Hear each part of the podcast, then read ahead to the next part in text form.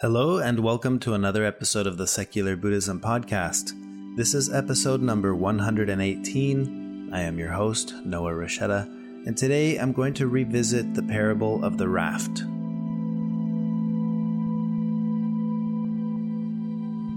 As always, keep in mind you don't need to use what you learned from Buddhism to be a Buddhist. You can use it to learn to be a better whatever you already are. Before jumping into the podcast episode, I'd like to talk about the Zen koan that I shared in the last podcast episode. And this is the koan, The Moon Cannot Be Stolen. So, a reminder the Zen koan goes like this Ryokan, a Zen master, lived the simplest kind of life in a little hut at the foot of a mountain. One evening, a thief visited the hut only to discover there was nothing to steal. Ryokan returned and caught him. You have come a long way to visit me, he told the prowler and you should not return empty handed. Please take my clothes as a gift. The thief was bewildered. He took the clothes and slunk away. Ryokan sat naked, watching the moon. Poor fellow, he mused. I wish I could have given him this beautiful moon. Now, when I first heard this podcast, I thought it was a little funny and ironic, especially that last sentence that Ryokan sat there naked watching the moon, saying, I wish I could give him this beautiful moon, and knowing that in our uh, modern form of English, uh, in a very real way, he was giving him the moon, you know, as he sat there naked. That's kind of a funny irony just with the evolution of, of language and the meaning of words. Uh, and I couldn't help but to chuckle the first time I heard this um, koan. So I want to talk about this a little bit. As I mentioned before, uh, we we I post this in the Patreon group, and I like to hear some of the discussions that come out of that and some of the thoughts that other podcast listeners share. And I want to share a couple of these because I think they hit on what uh, this koan means for me. So the first one comes from Bob. This is Bob's comment on the koan. He says, To me, Ryokan is saying, I wish this man could appreciate what he already has. I wish I could give him that appreciation. This interpretation reminds me of what David Steindl Rast said about you can't be happy without having gratitude. If the thief appreciated the moon, if he had gratitude for the moon, then he would be happy. Without that gratitude, he cannot be happy. He wasn't even grateful when Ryokan gave him his clothes. Instead, he was bewildered, so much so that he took the clothes and slunk away. Happy people do not slink away. The man cannot be happy until he has gratitude. He won't enjoy anything until he learns to be grateful for what he already has around him, like the beauty of the moon. That's what Bob shared. I, I uh, thank you, Bob, for for sharing that. Um, I agree, and I think that uh, a lot of what uh, this koan can tell us is, um, you know, the the appreciation that we have for things that cannot be given to us. Uh, you know, Im- Imre shared this on the discussion. Imre says the Zen master has realized that materialistic things on their own are not what make us more content. Instead, it is the feeling for gratitude and the compassion we feel for others. He gives his clothes to the thief, but he knows that this will not help the thief to become uh, free from suffering. The Zen master, however, is free from suffering he is able to find peace in the situation he finds himself in and skillfully accepts it as it is. This also includes being grateful for things which seem mundane, such as the beautiful moon. Also, instead of fighting the thief, which would likely lead to more suffering on both sides, he finds a skillful alternative. Not only does acting compassionately contribute to the Zen master's own balanced mental state, it might also help the thief to rethink his unskillful practice of stealing. Close quote. Thank you, Imre, for sharing your thoughts. And I, I, I like the expansion on that thought that, um, you know, this, this kind of reminds me, if you're familiar with the story of Les Mis, uh, Les Miserables, uh, Jean Valjean goes to steal the possessions of the priest at the at the church where he's staying, and when the priest uh, realizes later because the, the police caught Jean Valjean and they bring him back. He, you know, I think he acts skillfully in that moment And instead of saying, "Yeah, he stole my stuff," he he goes on and says, "No, you you forgot. You forgot these other things that I meant for you to have." And he goes on and gives him more possessions. And Jean Valjean, in in a way, uh, you know, he took those things and he slunk away, kind of like in, in this koan. But if you know the story, that was the catalyst for a major shift in Jean Valjean's way of living and we all know the rest of the story if you're familiar with that with that uh, book or with the play or with the movie.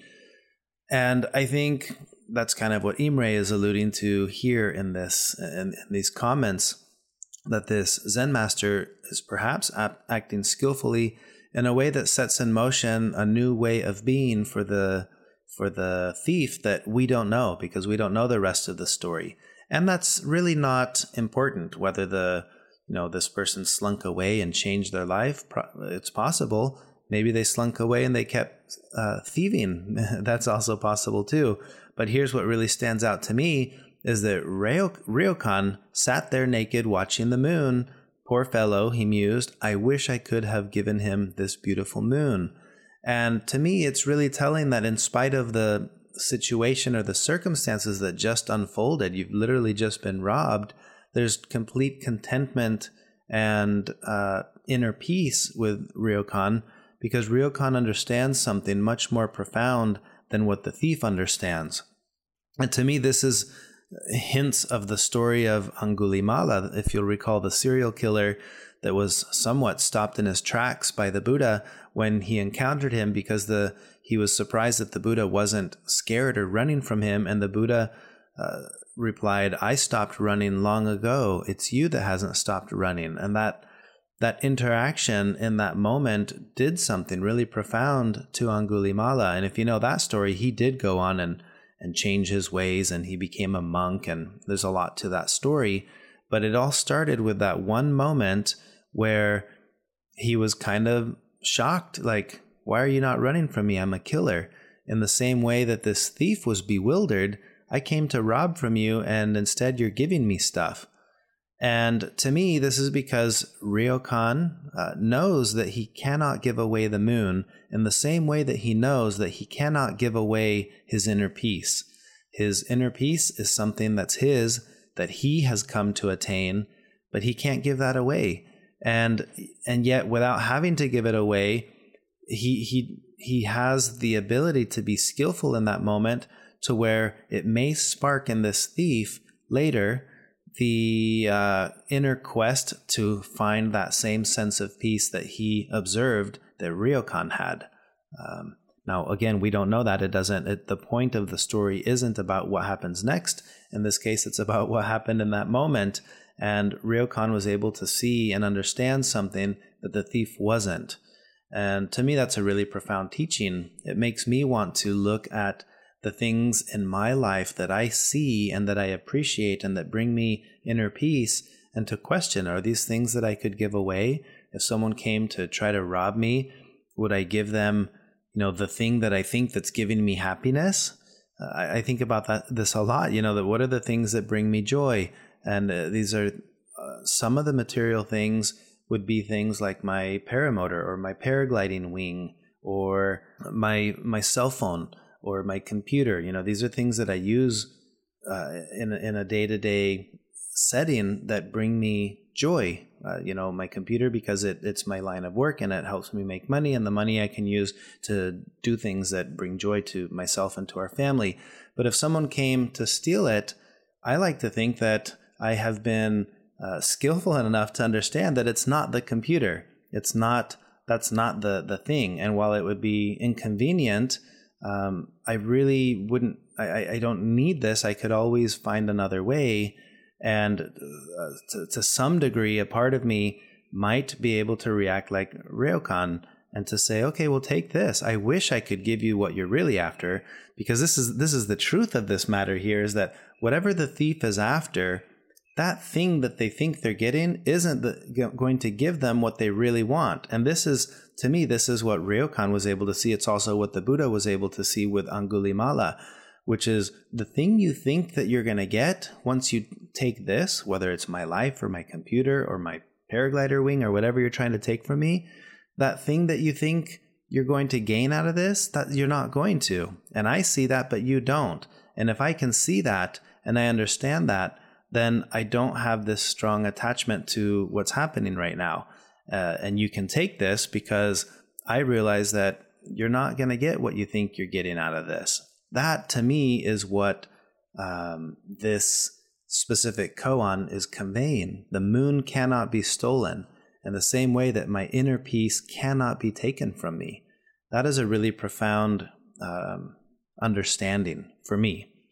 So that's how I view that. Hopefully, that was a, a fun parable for you to explore and see what it means to you. So, thank you to everyone who participated in the discussion on on Patreon, and to those of you who listen to the podcast regularly. Uh, I hope it was a beneficial uh, Zen koan for you to explore. So, having explored that one a little bit, now I do want to jump into the, the podcast episode. So, revisiting the parable of the raft. Um, I originally spoke about the parable of the raft in episode 11. So, it's been a long time, over a 100 episodes ago. Uh, this would have been, I believe, 2016 when I first talked about it. So, I thought it would be fun to revisit it because this parable of the raft has been a very meaningful and profound teaching for me in my own life. And I know that it has for several of you who listen to the podcast because you, you've emailed me and, and, and told me how meaningful that one teaching was, that one concept, that one idea. So I thought it would be fun to revisit this one again. And the, the first thought of this for me came up while I was in Nepal last month. And something that really stood out to me was this concept and, and, and the idea of, of tools. You know, the, the parable of the raft, uh, as we'll get into here in a minute, is about uh, means versus ends, tools versus what the tools give us. And while we were hiking in Nepal, I couldn't help but to notice that many of us uh, were dressed in our Columbia or North Face or whatever kind of brand of outdoor clothing because that's what you're supposed to wear when you're going to be outdoors and you're hiking in Nepal, right? So uh, we had our, our walking sticks and our poles and our our uh, hiking boots that were from the right brand to be doing the activity that we were doing, and not to mention the clothes and the, the tents that we were sleeping in and everything. So it kind of reminded me at times like the ski bunnies, the concept of a ski bunny. If you're not familiar with this, um, where I live, it's it's a ski community, and in the ski community, you observe what we call ski bunnies. These are people who show up to come skiing, and these are people who often have never skied before. They're there for the very first time, and they went to the store to buy all of their ski supplies, and they're wearing their um, you know the proper brand of a jacket and ski boots and ski pants and gloves and their expensive ski goggles and everything that they needed to go skiing and they usually stand out because they are equipped to the T with the right gear, but they also don't know how to ski, and they're called ski bunnies. It's it's just a term. It's kind of derogatory, um, but it's a real term in that ski community to to point out the ski bunnies, the ones who are dressed up for it but don't really know what they're doing. And I had this thought while we were in Nepal that in a way we were there uh, kind of like ski bunnies. We're all wearing all the right gear to to make this trek easier. And then you look around at the Sherpas, and they're carrying five to ten times the weight that we are, and they're not wearing any brand name anything. They're wearing ragged clothes that they've worn year after year. Um, often you'd see them wearing flip flops made from you know knockoff brands, and they're they're almost to the point where they need to be replaced and we're wearing boots and wool socks and all the things that we thought we needed and then they they kind of prove to you that you don't. You can wear flip-flops that are almost falling off because they're so old and broken and they're doing the hike significantly faster than we are and carrying significantly more weight than we were. And that really stood out to me. And this is not to denigrate in any way what we were dressed as. To me what this highlighted was we need these tools because we do not have the experience that they have to be capable of doing this in flip-flops. That's that's what stood out to me. What it wasn't about thinking oh we should not wear our name brand clothing as we do this. That didn't uh, that wasn't the thought. And then the, furthermore this tied into uh, turned into the thought about how we practice Buddhism. And it's like the, the concept of ski bunnies or, or Buddhist bunnies, uh, you know, are the, the practitioners that are there and saying, okay, I'm ready to jump into this. And I've got my, my fancy meditation cushion and I just bought my mala beads and I'm there, I'm wearing my necklace and I'm, uh, you know, I bought this fancy incense holder and I've got my whole setup of my tools to help me be more mindful. And and then we come to find out that it's still not easy to be mindful because the tools themselves are just tools. They were they're the means they're not the ends in the same way that buying the the nicest skis and boots and pants and jacket aren't going to make you any better at skiing. And if you're really good at skiing you can do it with um, you know whatever gear you happen to have. And or going back to Nepal you know you when you when you hike the trail day in and day out for your whole life you can do it with whatever you've got on. You don't need the fancy boots. You don't need the walking sticks. You don't need anything. You, you just do it because that's what you know how to do. And i loved thinking about that in terms of, of, of buddhism. Like the master is the one that you see who doesn't need any of it, doesn't need the tools, doesn't need the bracelets, doesn't need the incense, doesn't need the little Buddha statue at home, doesn't need any of it. Now, that's not to say, okay, then I, I want to throw all my stuff away. That's not the point of this. The point of this is recognizing do I see these things as tools or am I hanging on to them? To me, this speaks 100% to the teaching that the Buddha gave, the parable of the raft. And that's why I wanted to revisit it in this new context that I've come to see it after my experience in Nepal. So I want to share the the raft simile, as it's called. So this comes from the Alagaddupama Sutta. Yeah, we'll, we'll just assume that that's the right way of saying it, which is from the Majjhima Nikaya. Now, uh, again, all of the translations for these are available online, and I'm taking this one from dhammatalks.org. I'll put the link in the description or put it in the in the notes on my on the website when I publish this. But this was this one comes from MN22. That's the acronym, which stands for um, Majjhima Nikaya MN22. So again, I'm just giving you that background because some of you want to dig into it and read it for yourself from the actual source, and that's where you can find it. So here is the raft simile quoted word for word from the translation uh, of Access to Insight. Monks, I will teach you the Dhamma compared to a raft for the purpose of crossing over, not for the purpose of holding on to. Listen and pay close attention, I will speak. Now, again, this is the Buddha speaking to a group of monks. And here's what they say back As you say, Lord, the monks responded to the Blessed One. The Blessed One said, Suppose a man were traveling along a path. He would see a great expanse of water, with the near shore dubious and risky, the further shore secure and free from risk, but with neither a ferry boat nor a bridge going from this shore to the other. The thought would occur to him here is this great expanse of water with the near shore dubious and risky, and further shore secure and free from risk, but with neither a ferry boat nor a bridge going from this shore to the other.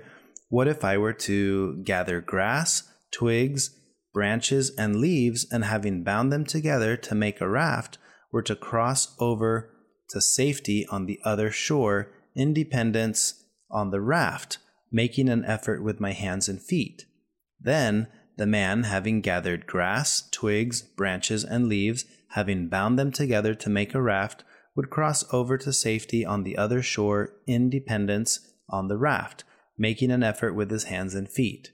Having crossed over to the further shore, he might think, How useful this raft has been to me, for it was in dependence on this raft that making an effort with my hands and feet I have crossed over to the safety on the further shore. Why don't I, having hoisted it on my head or carrying it on my back, go wherever I like? What do you think, monks? Would the man, in doing that, be doing what should be done with the raft? No, Lord. And what should the man do in order to be doing what should be done with the raft? There is the case where the man, having crossed over, would think, How useful this raft has been to me. For it was in dependence on this raft, making an effort with my hands and feet, I have crossed over to safety on the further shore. Why don't I, having dragged it on the land, or sinking it in the water, go wherever I like? In doing this, he would be doing what should be done with the raft. In the same way, monks, I have taught the Dhamma compared to a raft, for the purpose of crossing over, not for the purpose of holding onto. Understanding the Dhamma as taught compared to a raft, you should let go even of Dhammas, to say nothing of non Dhammas. Close quote. That is the raft simile. So, the gist of the story of the parable of the raft, for me, uh, is as follows. So, the person who comes to the large body of water and is trying to figure out how to get to the other side puts in the energy and the effort of, of building his own raft. And once he built it, he uses it to stay afloat, to make himself uh, capable of crossing over that body of water to reach the other side. Once that person reaches the other side, the, the dilemma or the question is presented should they carry it or should they leave it behind? And as the Buddha concludes at the end, he says, In the same way, monks, that I have taught the Dhamma, compared to a raft for the purpose of crossing over, not for the purpose of holding on to. This is understanding the Dhamma as compared to this raft, that it should be let go. And, and I like that in the original translation, he says, letting go of Dhammas. These are teachings, right? Buddhist teachings. And then goes on to say, to say nothing of non Dhammas. Uh, so it's like even the things that you hold on to as these sacred teachings and truths, let go of those well, what does that say about things that you don't even consider sacred teachings and truths? To me, this is like saying, you know, if your if your deepest held views and convictions are meant to be tools to get you across, not meant to be things to hang on to, what does that say about things that aren't even your deeply held truths? These these are like the lesser truths, like the sports teams that you attach to, or the political views that you adhere to. uh, that's how I view that. And I think it's a it's a simple distinction between the goal and the means. And the goal is to get across. The goal is to cross over. And the means for doing so, that's the raft. Once you get across the river, there's no point in carrying that raft along you. And for me, again, in Buddhism, this distinction is very important because there can be a multitude of means.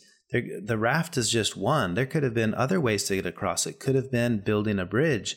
It could have been uh, creating floating shoes. It could have been uh, flying a paraglider over. It could have been anything. That would have been the means for crossing over. But while the goal was to cross over, all of those means end up being the same. They're just means, and the moment you don't need them, they're not they're not meant to be clung to and and and, and to carry on with.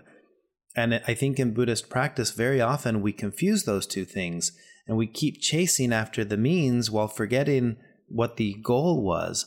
And I see practitioners all the time arguing about this. Uh, you know, which is the right school of Buddhism? Which is the proper way to interpret this? Is is secular Buddhism better than classical Buddhism? Is classical Buddhism the right way? Uh, you know, and it goes on and on and on.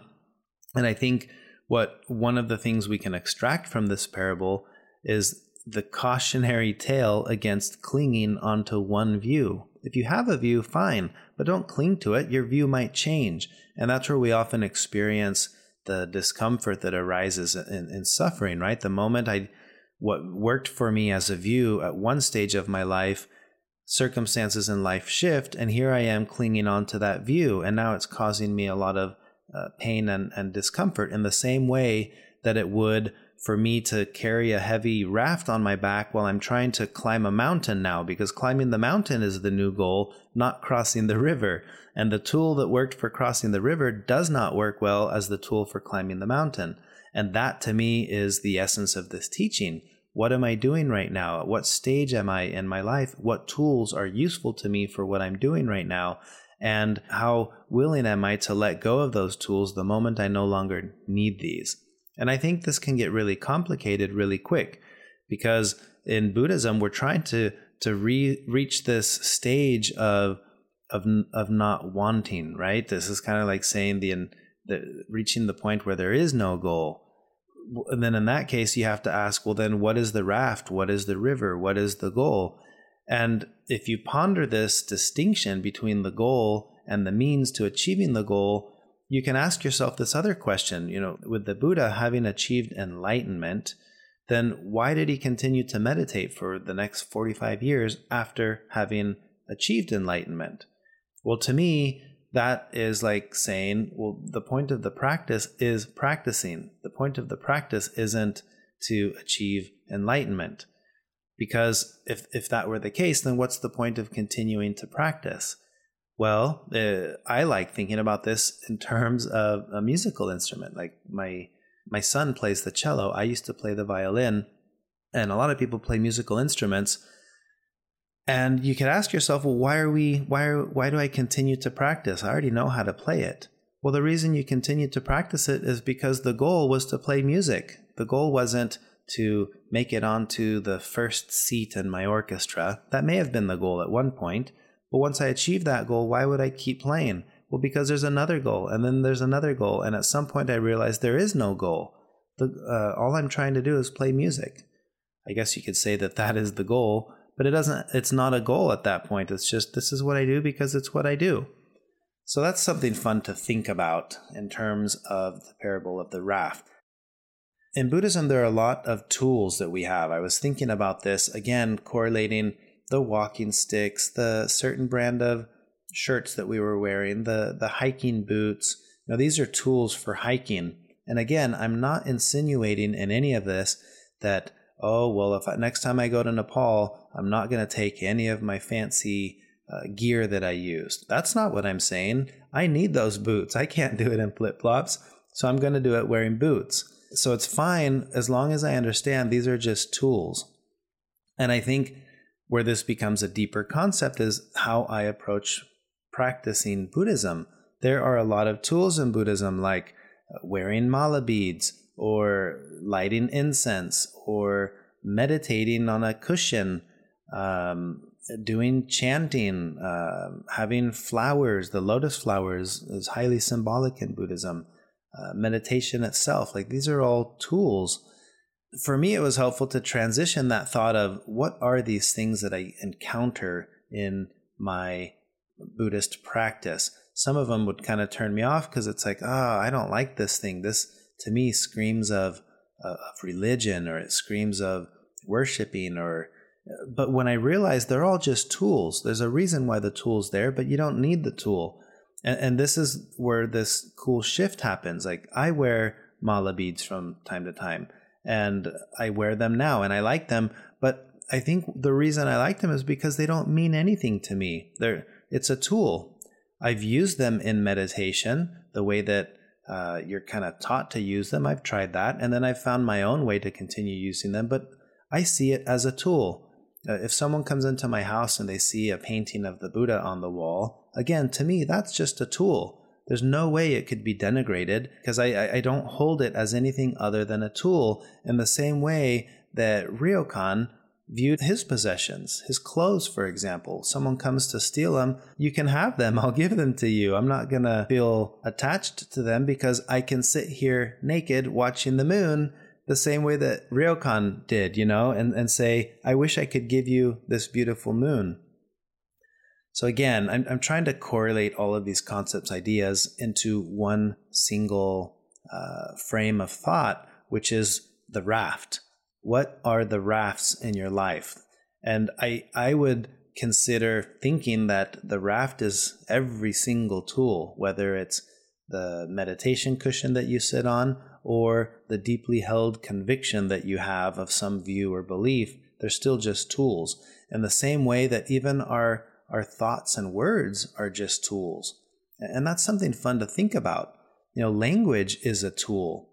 Alan Watts said, We seldom realize, for example, that our most private thoughts and emotions are not actually our own, for we think in terms of languages and images which we did not invent, but which were given to us by our society.